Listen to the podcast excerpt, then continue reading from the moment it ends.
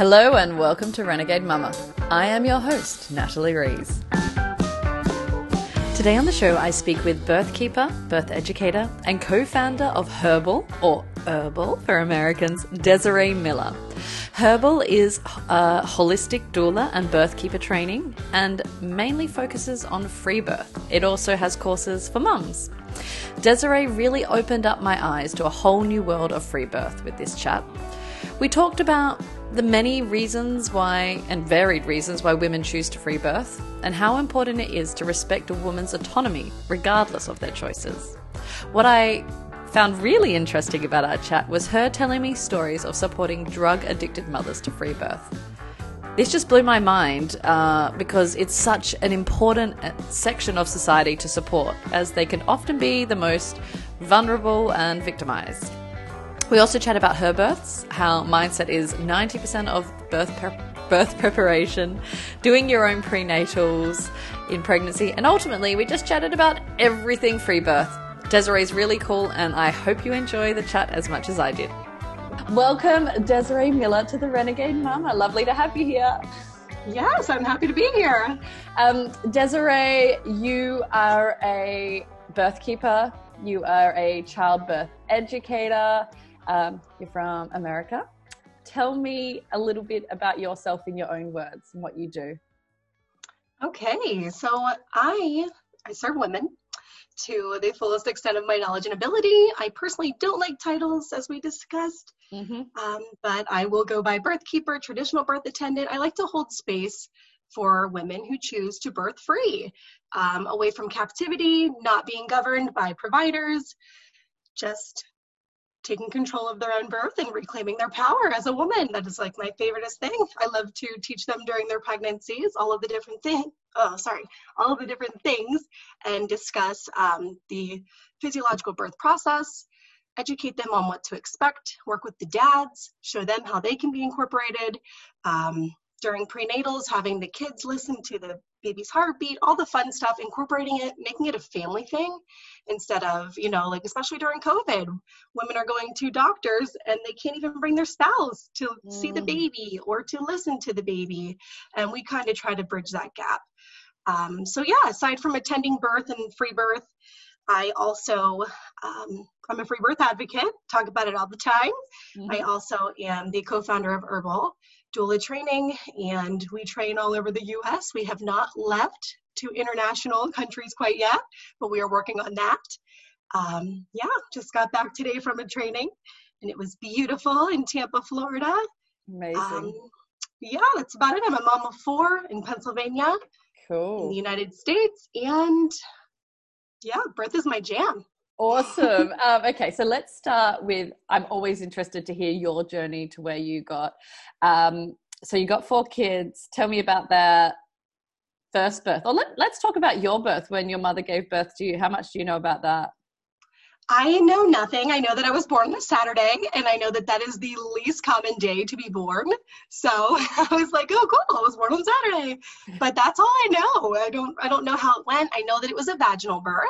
Mm-hmm. Um, I don't believe she had any kind of issue, any kind of complication or interventions.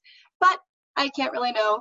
Okay. I breastfed for maybe a month or two, and then she switched to formula feeding. But that's about all I know. Okay. Is she not around anymore or? She is not. She passed away this past um, March on my first daughter's birthday, which is pretty pretty crazy. That's interesting. Wow. Yeah. Yeah. Very interesting. okay, so let's talk about your for your first born's birth. Um, how was that? Where where were you at in your life right then? Um, yeah, let's talk about that. Yeah. So with her, I just came from a very dark part of my life. I was just turned 19, um, or just turned 20, I'm sorry, got pregnant, and I didn't know what I was doing. Nobody had said, like, hey, maybe you should birth at your house. The people in the hospital aren't going to be your friend. Nobody said that. So I went to the hospital and I had a pretty typical birth. It wasn't poor. I didn't have a poor experience. Um, I did have two epidurals. I wanted to have a completely medicated birth. I'm like, I don't want to feel anything. Why would you want to feel pain if you don't have to? That mm. didn't make mm. sense. So I had two epidurals, neither of them worked. And I just cried and cried. I'm like, no. And um, yeah, eventually I had a baby naturally. That was how I got pushed into the natural birth world. It was not a choice. then the second one, I showed up at the hospital and I pushed her out right when we got there. So I was like, wow, I did not need these people at all. Yep. Um, neither of my hospital births were poor, but that was it for the hospital births. Mm-hmm. The other two were free births, born at home. My mm-hmm. boys were both born at home, two years apart, uh, about two feet away from each other, location wise. Um, and they were beautiful. Yep. And how did you jump to that? Like, who had put that idea, not put, but uh, how did that idea come into your psyche? Like, where did right. you first hear about free birth? So, I was frustrated with how prenatal care went. And with my third, I had started prenatal care. Yep. And I hated it. I'm like, these people are harassing me every time I go here. I'm leaving here and I'm crying and I'm feeling defeated. This is ridiculous. I'm done. Mm-hmm. Um, I was in a birth group on Facebook, you know, the mommy groups, and one of two of actually the women in the group were talking about free birth. And they're like, oh, we're going to have our first free birth. We're going to do this. I'm like, you're going to do what? Mm. That's an option. so at 17 weeks, I was like, oh, I'm doing that. And then I just studied like crazy, crazy and I had a beautiful free birth. I sure did at home. Very Amazing. odd labor. It was my third baby, and they're the curveballs. So it was not your textbook labor. Everything was very odd. But in what way? What was what was so odd about it? Excuse me one second. It's okay. um, so my contractions were never like consistent. You know how it's like usually um, a minute or two apart, a minute long. Never ever did that ever. It was very sporadic, maybe every 30 minutes I'd have a very, very strong contraction, and then we'd have another one 45 minutes later, so, so spaced out. Mm-hmm. And then out of nowhere, it was like, oop. And then I had five contractions, and baby was here. It was definitely Amazing. bizarre. Yeah, it was very easy compared to my last. I was like, oh, how cool. Um, and how many weeks were you at that point? Um, I was 39, 5, I believe, with both of my free births. Oh, wow. Um, yeah. So pretty early. I'm always intrigued by people that birth early because I, so far, after my two whole births, um, I'm always birthing late. Um, so, yeah, okay, wow. And um, what about that next birth? Um, my last one was just my husband and I. The one prior, I had a, a female present with me because mm-hmm. I wanted to have just that feminine energy. Yep. But I found that I didn't really like that as much. I didn't like having somebody else looking at me when I was vulnerable um, mm-hmm. and very primal and, you know, naked. Yeah. Did you know her? I did know her, yes. Um, I now work with her. We talk. She's one of my mentors. I love her very much, yeah, yeah. but I like to be alone. I don't want to be around people. With my last labor, my children were all there. My youngest at the time, I think he was two, and he kept asking me to put his shoes on. Mommy, put my shoes on, and I'm dying. Listen, I'm dying. I'm in, I'm in pain, and I'm like, no, go away. Um, so I had my mom pick up all my kids, and I just labored in the bathroom all by myself until like the last, I don't know, maybe half hour. Got in the pool with my husband, and baby was here. It was, yeah, it wasn't how I remembered it. I actually just watched the video for the first time maybe a month ago, and I thought that I was so primal and loud and crazy, and I wasn't until like the last eight minutes. I was like, oh my goodness, I don't remember it being like that. And that really goes to show that when us women are in labor, um, we do spiritually leave our body and go on a different journey. And I firmly believe that. I watch women do that, and then they share their birth story with me, and that's not what I saw. You know what I mean? So um, true. It's beautiful. It's so beautiful. So it yes. was a awesome experience. I think that's a really common theme of yeah, people thinking that they were really loud, um, but maybe not as loud as they thought. Yeah, when they watched the video back or something, or it was only a period or whatever. Yeah, it is. It's pretty common. I'm like, no, you weren't yelling your whole labor. Actually, They're like, oh, I didn't know that. yeah, you get to a period. Definitely, I did, where I was uh, loud, but um, yeah, definitely not the whole time. Um, okay, and so let's talk about your uh, how you got into your birth work and birth education and things like that? Absolutely. So I never ever was like, hey, I want to go to births. It was never a thing. Um, my first free birth, I started sharing on social media like all the time. Listen, anybody that's going to listen to me, just listen to what I got to say. This birth was awesome. You got to do it too. I felt that all women should experience that. Like, you know, mm. it, it's empowering. It is yes. magical. That is what women are supposed to experience yes. if they want. They don't have to, but if they want to, just listen to what I have to say. Yeah. And people kept following me. They're like, wow, this is incredible. And then no time at all, people were like, hey, can you come to my birth and support me? And I'm like, I guess. Sure, why not? You know, I'm gonna sure. Um, it was never like looking for clients or anything. Um, they just came to me and they just kept coming one after the other.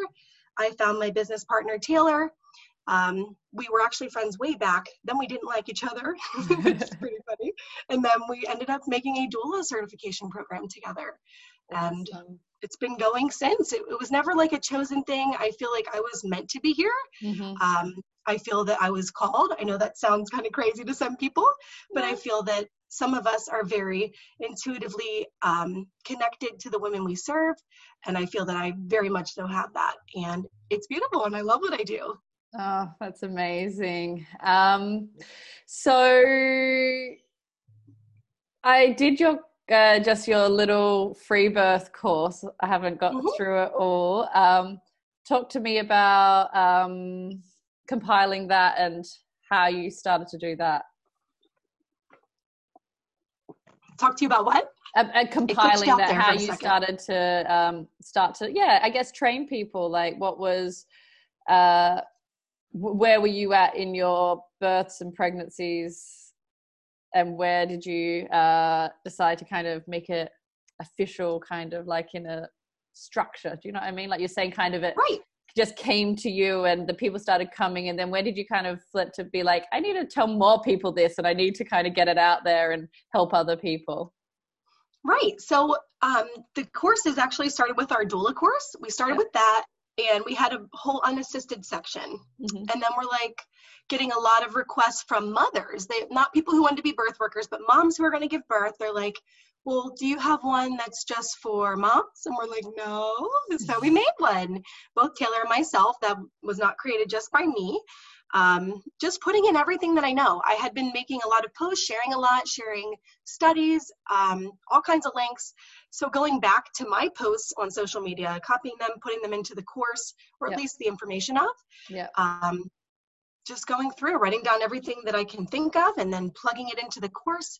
And yeah. I still do to this day. I add stuff last week. I add stuff all the time. I make videos, different demos. Something new that I'm going to be adding is how to do your own internal exams with a speculum, a light, how to get pictures, to, to be able to evaluate that kind of stuff. Yeah. Um, yeah, we're always adding. Yeah, sounds very organic. Um, I think what was interesting with your course is that you do teach. Um, uh, for want of a better word, kind of like medical uh, training. Um, for me, I didn't do any of that in my free birth, and I'm not saying it's right or wrong, but I think what's really nice about that is you're actually giving that option for women who want to do it. What did you do in your pregnancies? Did you kind of do your own prenatal care? Because I didn't do any prenatal care myself.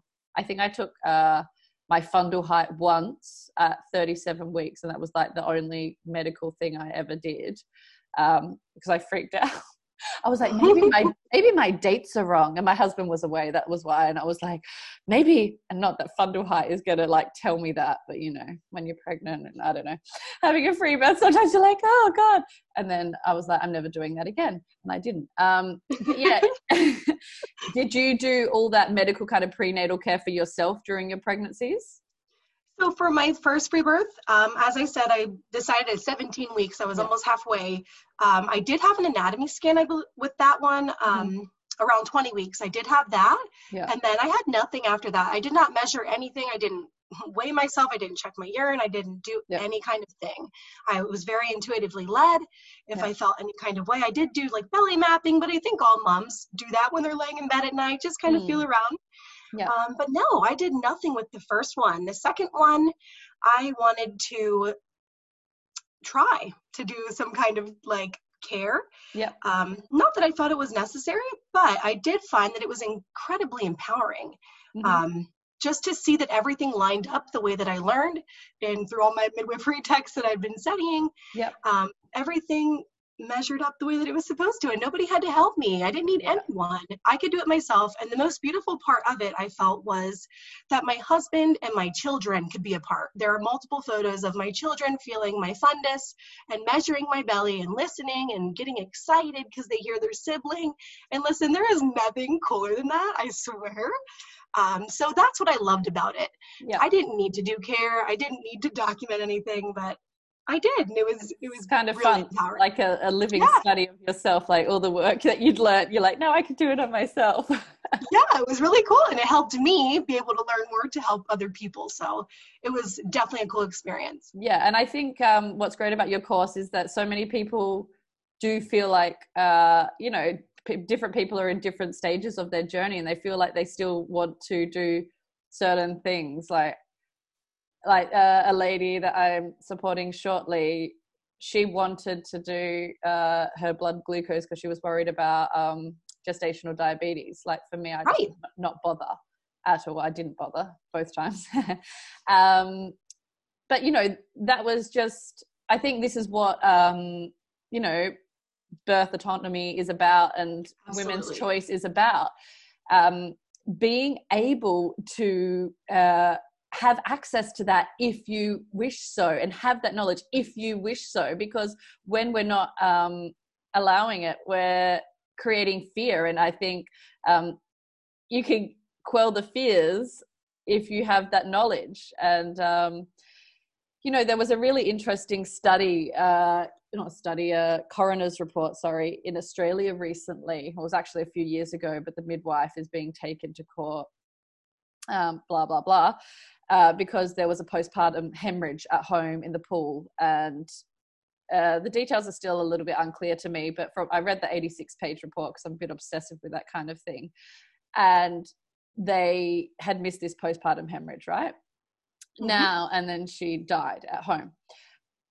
The thing is it's just this typical thing of okay so the woman number one had um, apparently had postnatal psychosis. She was medicated um, she'd had a postpartum hemorrhage the first time, but she had not told her midwife for fear that she wouldn't be allowed a home birth. It was all this stuff. Everybody was hiding all these things because they were afraid that they wouldn't be supported at home if they actually came clean. And then, so the midwife was in the dark because she didn't mm-hmm. realize, you know, that she was high risk for postpartum hemorrhage or whatever. Um, then the husband had never known that she'd had a postpartum hemorrhage the first time. Like there was all this fear, and then she hadn't got her full notes, and she'd taken her notes from the hospital and not given them all. And it's just this typical thing of like, um, oh, and then her going to her doctor and her doctor telling her not to home birth, and you know, just no collaboration from anybody, right. and then it turning into a shit show because nobody was supporting anyone and everyone was fighting with everyone. And if they had all been on the same uh, page from the start, then very likely this would never have happened. You know, right. if you're sitting there thinking, this is just this is what I've got in my head from the story, right? She's given birth. She's like thinking in the back of her head i could have a postpartum hemorrhage. I could have a postpartum hemorrhage but i can't tell my midwife because i don't want to alert any red flags. So she's sitting there freaking out not getting that oxytocin because she's freaking out so much that she's lied to everyone and it could happen. The midwife doesn't know because then the midwife thinks that her freaking out is her psychosis and she's asking for Valium and it's just all these cross wires. But if we could be open, then, um, you know, I'm going on a bit of a rant here, but uh, women could be served truly how they want to be served. And if we could Absolutely. support women regardless of their decisions, regardless of if they're high risk, low risk, blah, blah, blah, blah, blah, you know? Right. And I think it's the regulation that really messes that up because the women are afraid to say, yeah. I have this and this going on. Yeah. I got to hide this from her or she's going to drop me. And yeah. I totally understand that. And those are the women I usually end up taking on are the women at the 36 weeks and their midwife drops them for some silly, you know, regulated reason. Yeah. And yeah, they need to be supported in full. They should not have to hide that kind of stuff like yeah. from people and that's where problems go and like you were saying she was thinking in her head freaking out we'll be talking about that in our new course it's mental manifestation mm. if there's mm. something that you're fixated on and you are concerned about and you are overly worried or thinking about it too much you will cause that to occur yep if you're so worried about a cesarean you're like oh, I'm going to have a cesarean. I'm so scared, blah, blah, blah. You're going to have a cesarean. You're bringing it on. Yeah, so, well, yeah that that's was, definitely a thing. That was me the first time. I was obsessed with episiotomies and I was not having it. It was really funny. I've said this before, but I had my birth plan and the two things I had in bold and capital letters was no episiotomy and no ventouse. And now that's exactly what was offered to me in the hospital um, and I had a massive fight with them, and they gave me the episiotomy, but um, not the ventouse. But it was just like I have manifested this, like, right?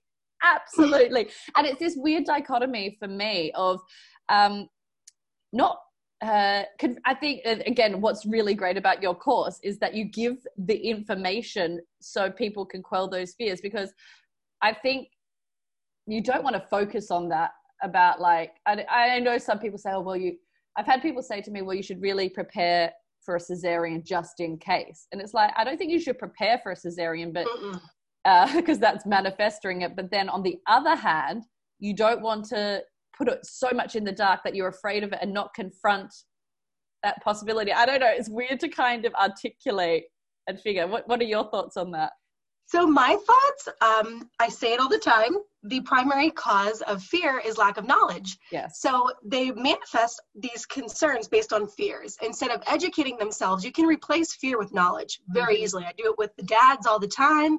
It's really fun educating them and getting rid of their fear, but it's the same with the women. And if they hold a fear and they don't address it or they don't tell me and I attend their birth and they're freaking out about it, they're going to manifest that exact thing. And that's why I think that that open communication, like you were saying, with everybody in the birth space, that needs to be a primary key because I don't know what's going on in your body. I can't know. We have to have a whole, full, um, open communication. Yeah, yeah, so true. Yes, yes. I think you helped clarify that to me when I read your course. So, yeah, thank you for that. Knowledge yeah. is power. it is, it definitely is. Okay. Um, so, talk to me about um, women that you have served. Uh, tell me one of your kind of, I guess, favorite stories. My favorite story? Oh my goodness. Doesn't have to be the favorite, but you know, one that comes to mind. Um, that you learned learned something from because I think we learn so much from all births. And you know, actually, I have a question for you. So, I have um, you know this hospital transfer story for my first. And i tell this story in front of my son. And i've realized that i have started um, what's the word? He has a fear around this story. And every time i tell it, he puts his hands over his ears and he hates it. And I'm thinking, fuck, I fucked up. I fucked up myself um, and so now I'm really, really conscious of retelling that story in a different way, not in the way that I want to um, dismiss my feelings or what happened to me, but actually really seeing it as a learning experience and being really grateful for what happened to me because it taught me so much and I never would have had a free birth unless that had happened to me. If I'd had a like right. perfect little home birth with my midwife, I never would have grown and I just would have gone back for the same thing. Right. I find that as well. That's what most women do. If they have an awesome midwife, they go back to her again and again, which is great. That's awesome. Yeah. But if I didn't have um, you know, the two epidurals that forced me into natural birth world and me showing up at the last second and being stuck at the hospital for two days away from my first baby. That was horrific. I didn't like that. Yeah. i wouldn't have chose with the third. I was like i don't want to be away from my babies after i give birth. Yeah. that's so silly. So if those things didn't happen i also would have never had a free birth ever and i never would have been here. Yeah. So how do you talk to your kids about um those hospital births or those things that happen that maybe you didn't necessarily want but you learned from So that's a really good question. My eldest daughter, she's six, so she can kind of understand. Um, we were looking at a photo book that I had made for her of her growing up, and there were photos of her hospital birth, and all she's known is home birth. That's all she's ever done because her second sister, she was only one whenever she was born. Mm-hmm. So the other two that were born, um, she was knew all about it. She saw the birth pool, uh, everything. She did the prenatal stuff. So yeah, she was totally involved. And whenever she saw that she was in the hospital, she got sad. She actually cried. It was really mm. sad. She was like, Mommy, why did you have me there? That's not safe. Because we talk about it. We know that home birth is where we have our babies. Yeah. Um, and it really hurt her feelings. And I was like, it's because mommy didn't know better. Um, and then later, when we grabbed that book and we picked it up, she was looking at the pictures and she said, it's okay, mommy. It's because you didn't know better. And then you had the boys at home. So that's good. So that really gave her peace, I guess, just knowing yeah. that mommy didn't know. I didn't know. And I did the best I could. And yeah. she's healthy and she's beautiful. So yeah. yeah, just kind of, you know, letting her know mommy made mistakes. Yeah, yeah, exactly. And also, I, have said to my son, thank you so much. You were my teacher, Charlie. I would never be where right. I am today without you. Like, look what you did for us. Look what you did for our family to take us on that lesson or that journey or you know whatever. Um, right. yeah it's it's something that i'm still sitting with and thinking about.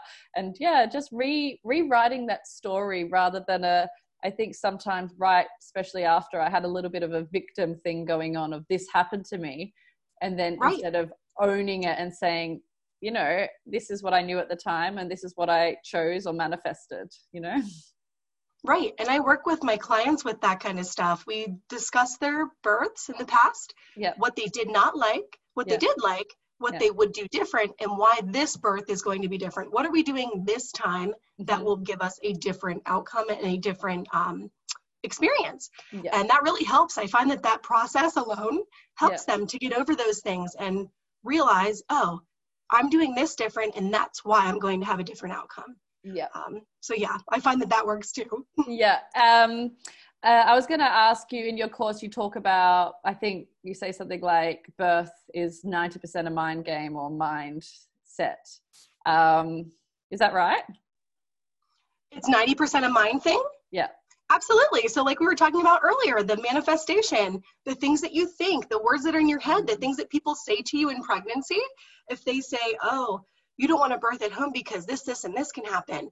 And you, you're like, oh, wow, that's scary. And you let it sit in the back of your head instead of processing that mm. and going mm. through the full steps mentally. It mm. stays there and it comes out to play in labor. Mm-hmm. And when mm-hmm. you're feeling vulnerable, those things come out, they manifest. So, yeah, it is totally a mind thing. And like we talked about earlier with transfer, that's usually when people will call because they are scared, they feel out of their element, mm-hmm. and they think, oh, I should do what society does, go to the hospital. And they call and then they give birth in the ambulance almost every single time. So, yeah, it's totally a mind thing. It, it really is. And just being in control of your mind. Um, I think that, yeah, knowing the process helps, but being in control of your mind and processing it and making sure that space is clear on birthing day is, is like the most important key to free birth. Yeah. yeah. Right. Um, do you ever have clients or friends who uh, yeah, are really resistant to processing that. And how do you help them? Because I have a, a few friends right now, and I guess it's just time, and they're at where they are on their journey, and they'll come to me for information, but then kind of keep getting stuck on the same thing and not moving forward. Right, that's pretty common. So, yeah. with those people, it could also be not just fear there's also trauma. I don't mm. know if that's maybe your scenario but some yeah. women have trauma and i find that that's harder to cure than fear. Fear is usually we just need more knowledge. Yeah. Um, but trauma you can't just educate them and be like oh that won't happen. Yes. That's not true. That's really that's their trauma point. that is that's deep and it goes into muscle memory. Yes. Um, there's so many different components there that can play an aspect in birth. And the hardest part, I think, that I've learned, it was actually pretty recently within the last few months, mm-hmm. is that you can you can teach them, you can work with them from conception and teach them all the things, ask them every single week if they have fears, is there anything they want to talk about? Um, and try and process things. But if they aren't ready or they don't bring them up and they don't talk about them, you can't really change that. And they will be in labor and if they aren't completely clear and ready for their baby their baby can be right at their perineum like i'm looking at their head but their baby will not come until they fully accept and release their baby and be at peace. And if they don't read that they are going to transfer and that's how things go sometimes and you really can't it's heartbreaking. It is so heartbreaking but you yeah. really can't control it. You just do your best and just love them and love them on their journey. And the, whatever they choose is up to them. Um, yeah, yeah, it's always their show. I'm just there for yeah. support. As a birth keeper have you ever had um, somebody uh, blame you for their birth outcome so they haven't taken responsibility? So say for example in that example and then they transferred obviously none of it was your doing it was their processing or whatever um, but then they want to kind of put it back on you because they weren't ready to take responsibility. That has happened. That has happened. And it is heartbreaking for me because i like we talked about prior um, i don't take a lot of clients. I have just a few never more than five um, at a time typically. Mm-hmm. and i have a personal relationship with them. Like i love them. I care mm-hmm. about them genuinely. Yeah. Um, so to have them be disappointed with me after or say anything poor it breaks my heart because I literally give everything for them. I do, I give my whole heart, my time. I'm there for them for anything they need. And then, yeah, kind of kind of hurts, kind of yeah, sucks, but it, yeah. it is a part of birth work, and it's it helps me grow for sure. The hard stuff really, really makes me grow. Yeah, yeah, absolutely. Yeah, I, I've had not in birth, but um, yeah, in some different scenarios in my life, a similar kind of thing, and yeah, I think yeah, like anything, it makes you learn and grow and yeah, have perspective of how to approach things differently next time. Absolutely, definitely perspective on how to do it different for sure. And uh, how selective are you with who you work with as a birth keeper? Um, it's really just who I mesh with. I'm very big on energy. I yes. feel energy uh, very, very much so. That's mm. my key navigator. That and intuition. Um, just being in their space i can i can feel and get a sense of if this is going to be a good fit or not mm. um, i work with drug addicts i work with yeah. rich people i work with everything yeah. in between you know yeah. all kinds of different people um, as long as we mesh and they are honest and we have a connection yeah, that's great i don't do contracts because i don't ever want for them to feel bound to me or maybe bound to them if they're ever feeling like oh i don't like you or i feel like oh we're not meshing mm-hmm. I shouldn't be in their birth space because my energy is not going to be optimal for their outcome.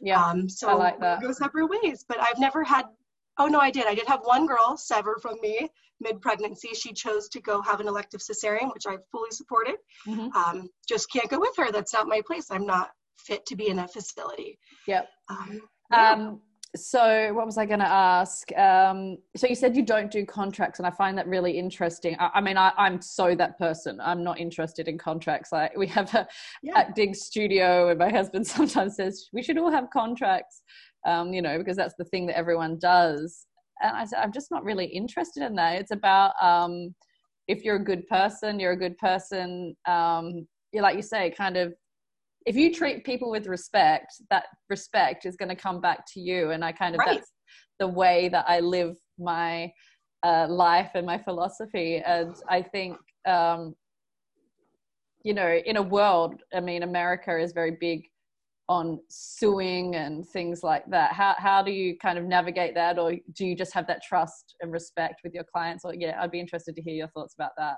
Yeah, absolutely. We actually teach about this at our in-person trainings. Yeah. Um, contracts will not hold up in the court of law here in the United States. Mm-hmm. So the first thing that the lawyer of the client would say is proof that they signed that document. Mm-hmm. What are you going to do? There's no proof that that's their signature. Even if it's notarized, actually, we found that it won't hold up in court. So the mm-hmm. contract is really null and void. Yeah. It really just is a negative part, I feel like, to present it to somebody. Here, you are bound to me. Sign your life away basically. And i just can't bring myself to that. I want to love you and your family. I don't want to be your governor your mm-hmm. i'm over you. I am you know i don't like that authoritative. It is a friendship. There really is no way to protect yourself i've yeah. come to learn.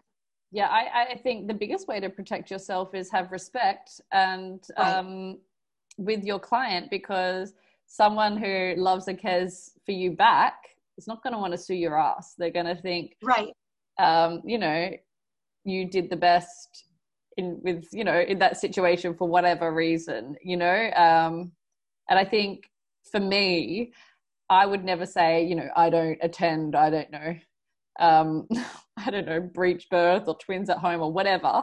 Um, yeah, I don't give a shit if you're really high risk or, like you say, a drug addict or whatever, or have all the money in the world. What it is about is is that person a good person and is that person gelling with me and do i feel yeah the right energy it's just so simple really and if we can come back to that in every aspect of our life then life is so much easier because we're actually intuitively following our energy Absolutely. rather than going by systems and processes and like a bits of paper with signatures on that's where I'm at as well. I'm very intuition based with everything intuition, parenting, fertility, birth. Yeah. In my attending, in my yeah. attending birth, I learned that I have an intuitive connection and it was pretty bizarre to learn. But yeah, that's definitely a thing too.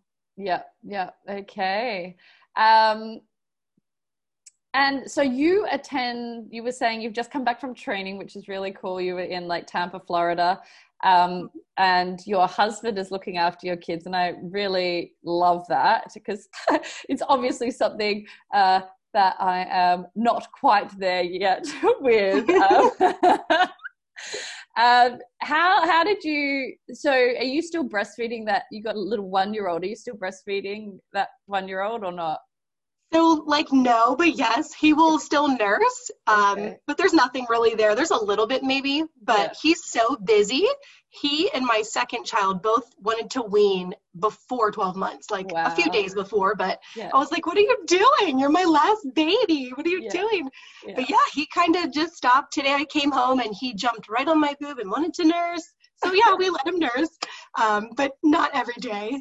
Yeah, okay. Yeah, it's something that I'm really kind of dabbling with right now because I think, you know, I guess if you want to label things, and yeah, I'm not a big label person, the way that I've parented is kind of attachment parenting. And I think that can also sometimes be a little bit of a trap um, because we kind of lose ourselves in that and lose who we are and what we do. And um, I end up just being really fucking pissed off all the time because I feel yes. like life is unfair. So, um, you know, I want to talk to you about how how did you feel about leaving your one year old and what was that process? And you're on your fourth child, so you know, obviously you've evolved over the years as well. So I'd be interested to hear your thoughts on that.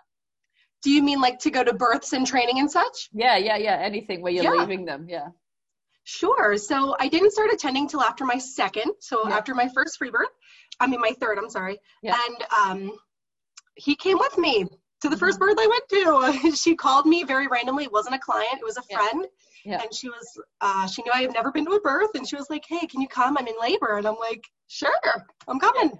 Yeah. And I uh, brought my baby with because he was 11 months, and I refused to leave my babies before 12 months. Yep. That's always been a rule for me, always. Um, So he came with me. He was on my back in my carrier, and it was beautiful. And yeah, amazing. my other son, my other son attended when he was one month old. Uh, at my house, a lady birthed at my home. Oh wow! And he was there. Yeah, it was very interesting. Very interesting. Well, she just did, she didn't have a safe space where she was, and she, she felt, did not.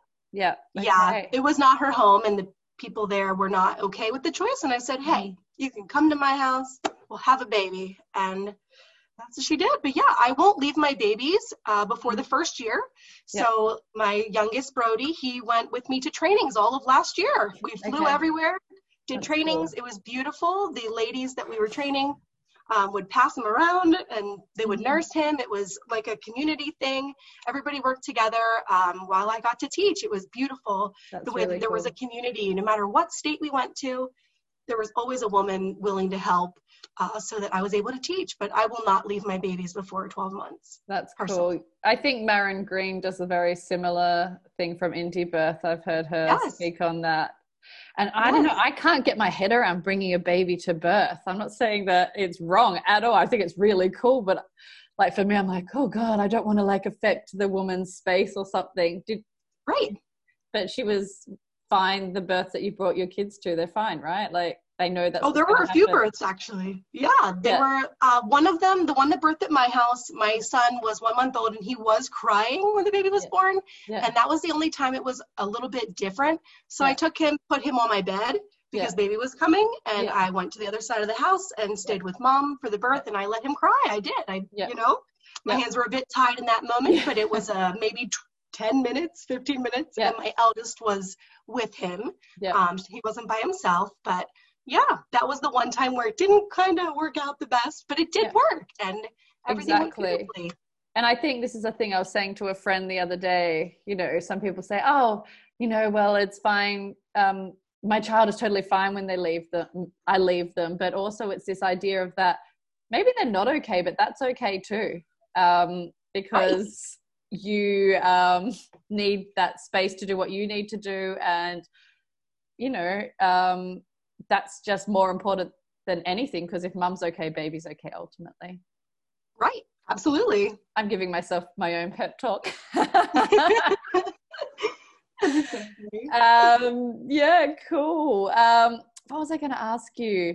Um, oh i was going to ask you about people um, who choose to free birth and who choose to serve you're saying you obviously have a huge variety but what would you say the different reasons are that people choose to free birth uh, in your community or in america in general? Because uh, uh, there's just so many reasons people free birth. So yeah i'd be interested to hear the reasons people choose to free birth. Right. So the majority i would say is because their provider dropped them yeah. Um, wow. they're, they're, they wanted to stay home. They had a midwife paid thousands and they were dropped and they didn't have another option aside from being cut open and that wasn't what they wanted.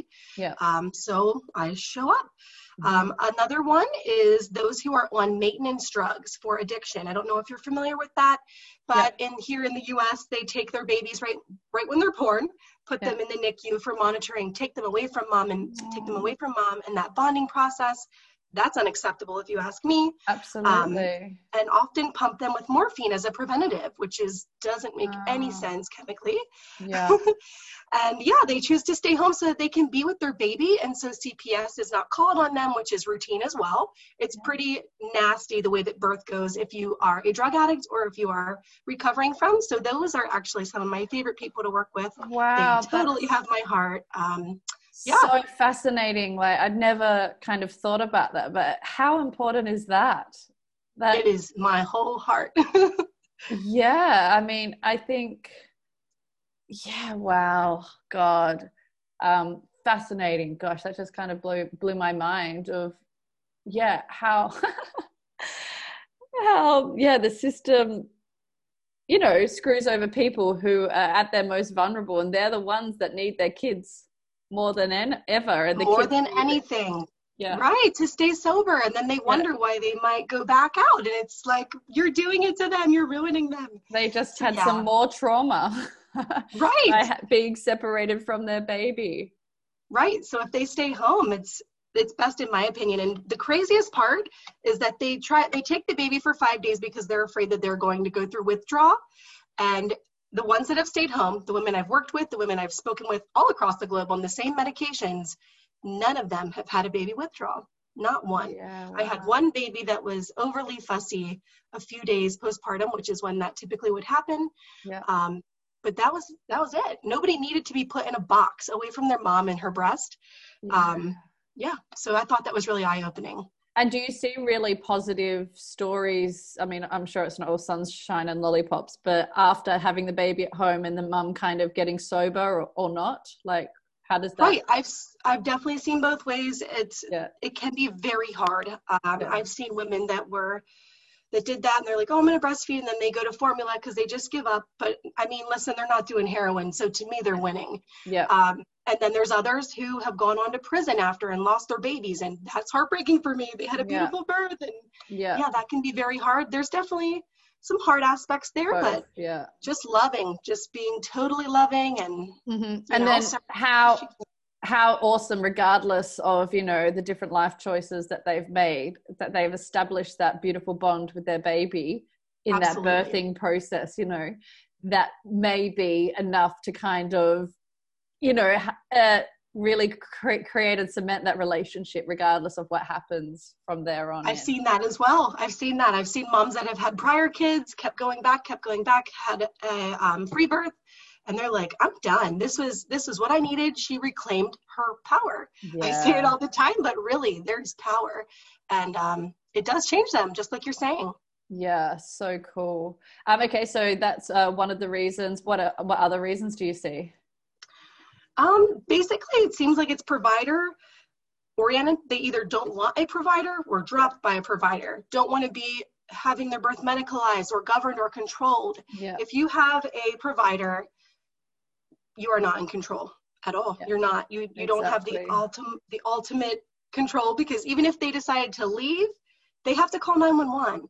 Yeah. So you're you don't have complete control of the scenario. So yeah, yeah, i feel like that's the main reason. People want to have control. They yes. want power and say over their birth and their postpartum. That's yeah. what i would say the biggest reason is. That is so cool though.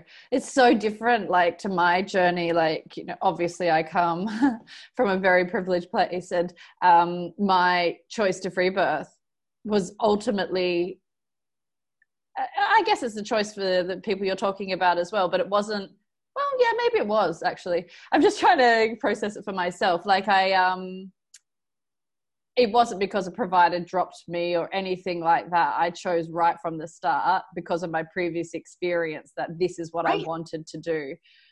And I, I, think ultimately it doesn't matter where it came from um, of why because i think there's been a bit of talk in the free birth world of oh, people shouldn't be choosing free birth um, from a place of fear or lack of choice and sure but uh, they do. That, they, do. They, they, do. They do exactly what you're saying. Autonomy. yeah, exactly. People do, and so again, it's coming back to providing the resources and support for those women that choose it. Maybe not as a first choice, or maybe not as uh, you know, ultimately what they would have done, but uh, they need to be supported in that choice regardless. Right, that's autonomy. And that took me a really long time to come to. Yeah. I used to just say, oh, birth shouldn't be touched. Birth should be ungoverned. Always, always, always. There's black and white. And yeah. that is not the case. And free birth yeah. really taught me that there is no black and white. Yeah, exactly. And if somebody wants X, Y, and Z, that is their choice. Like you say, your client wanted a C section. Absolutely. Um, you know, you support that because that's their choice ultimately. Absolutely. I find that uh, since the beginning I've said, "Oh, I won't do this. I won't work with these people. I won't yeah. do this. I won't say that." And then I find myself doing those things because she wanted that and I know how to provide that. So yeah. of course I, I love her. I'm going to provide that for her. So yeah, it's it really changes you birth in full. Yes. But that autonomy thing, man, it really I didn't get it until I loved the women I served and they yeah. wanted what I didn't agree with, but yeah. I loved them more than my bias. So, yeah. Yeah. yeah life changing. Um, I think, you know, I've totally over this process of this podcast, just over a few months, I've kind of come there when people are um, making different choices. I, I guess what I found and still find hard is when I see people uh, I guess what I view as abuse happening to them in the system and to watch that. I do find that hard, but now I kind of go, that is their choice. They right. do have, you know, I have given them this option. And I think this is a fine line as well, isn't it? Respecting somebody's choice because they want to do it, but also giving them that information because if they don't have the information that there's an alternative, then how is that a choice that they're doing X, Y, and Z, you know? Right, it's not informed consent. Yeah, exactly. thinking that's their only choice or yeah. what have you. Yeah, yeah. And I guess that's what I have found hard to process when I see people making um, decisions from fear or lack of information. Um, that is challenging, but I guess um, that's where they are at, and I have to respect that and i do respect that but you know i'm not saying it's easy right. sometimes it is not always easy especially if you love them so much and they're close to you oh, yes. i totally get that definitely was a hard thing for me to come to um, in my past i used to like not talk to people who had hospital births because I didn't want that kind of energy and that was so yuck and I hate that I was like that. Yeah. So now I just I love everybody. I don't care what you you choose to do. You choose to do whatever you want. If you want information, I might have it. I'm here yep. for you. Yep. Um, it's just it's happier to just support everybody and be like, yes. "Go girl, whatever you want to do, you get it." And then that's the energy shift and I found since I've done that that things have been changing in my world and people are kind of, I guess, respecting me more because I'm not trying to force anything on anyone else. Not that I ever was trying to force anything, but you know, um, I because I'm centered, then they go, oh, I'll have some of that. That looks good. What she's doing, um, right. and you know, uh, my brother and his wife just had a free birth, which was just amazing. Like oh, I was just awesome. it was just so cool to see. And then, you know, my sister and other sister in law, she didn't have a free birth, but she went to the birth center and she oh, you know, as close as you can get to having a free birth in the birth center, she was just untouched there. And you know, I just thought it's so cool to see these people surrounding me. I mean, that's I kind of really find that as a um I don't know if the word success is, but you know, I, I feel really good about that when the closest people around me are doing uh, what they feel is right and they are coming out really centered. And you see both my sister in laws coming out um, just really centered with their parenting as well, which is just so beautiful to see.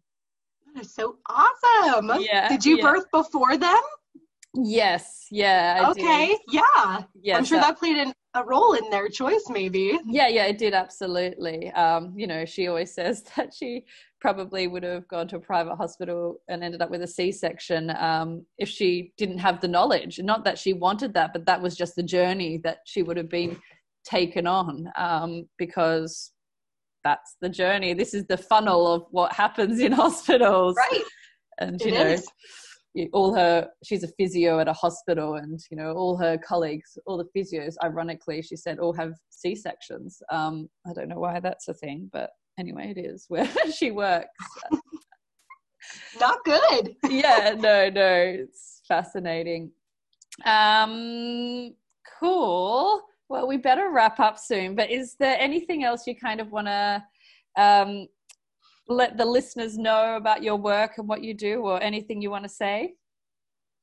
Yes. So, um, anybody who's listening, if they wanted to purchase any of the courses through Herbal, they're able to, and they can get a 20% discount on any of them. They would just use code um, Renegade Mama okay. at checkout, and that will give them 25, I mean 20% off, and Beautiful. that will not expire. So yeah, that's oh, that's really awesome. the only thing. Oh, that's a really generous offer. Thank you so much, Desirae. And for anyone listening in Australia, it's herbal because we pronounce the H. If anyone is um, uh, confused by that, I always find that funny. Americans say herbal. Um, and you probably find it funny that we say herbal. I've never heard that. That is so interesting. Yeah, we do some weird stuff. Um, well, thank you so much. It's so beautiful to chat to you and hear like, yeah, some really different areas that you work in. I really love it. I really love uh, what you do and what you're doing for the birth world, Desirae. Um, yeah, you're awesome. Keep doing the magic work that you're doing. Thank you. You keep doing what you're doing as well. okay, we'll see you later. Bye. See ya. Thanks for listening to the Renegade Mama podcast. That's all for today. But if you would like to connect with me, I am on Facebook as the Renegade Mama Podcast or on Insta as the underscore renegade underscore mama. You can also visit me on my new website, therenegademama.co. And there you'll be able to find out more information about the show, our latest birthing classes, and much more. The Renegade Mama is all about following your intuition, not the institution. We are sovereign we are free. If you like the Renegade Mama podcast, then leave a review. You can do so on iTunes or our Facebook page. The Renegade Mama is released weekly on both Apple iTunes, Spotify, our website, or wherever you get your podcasts.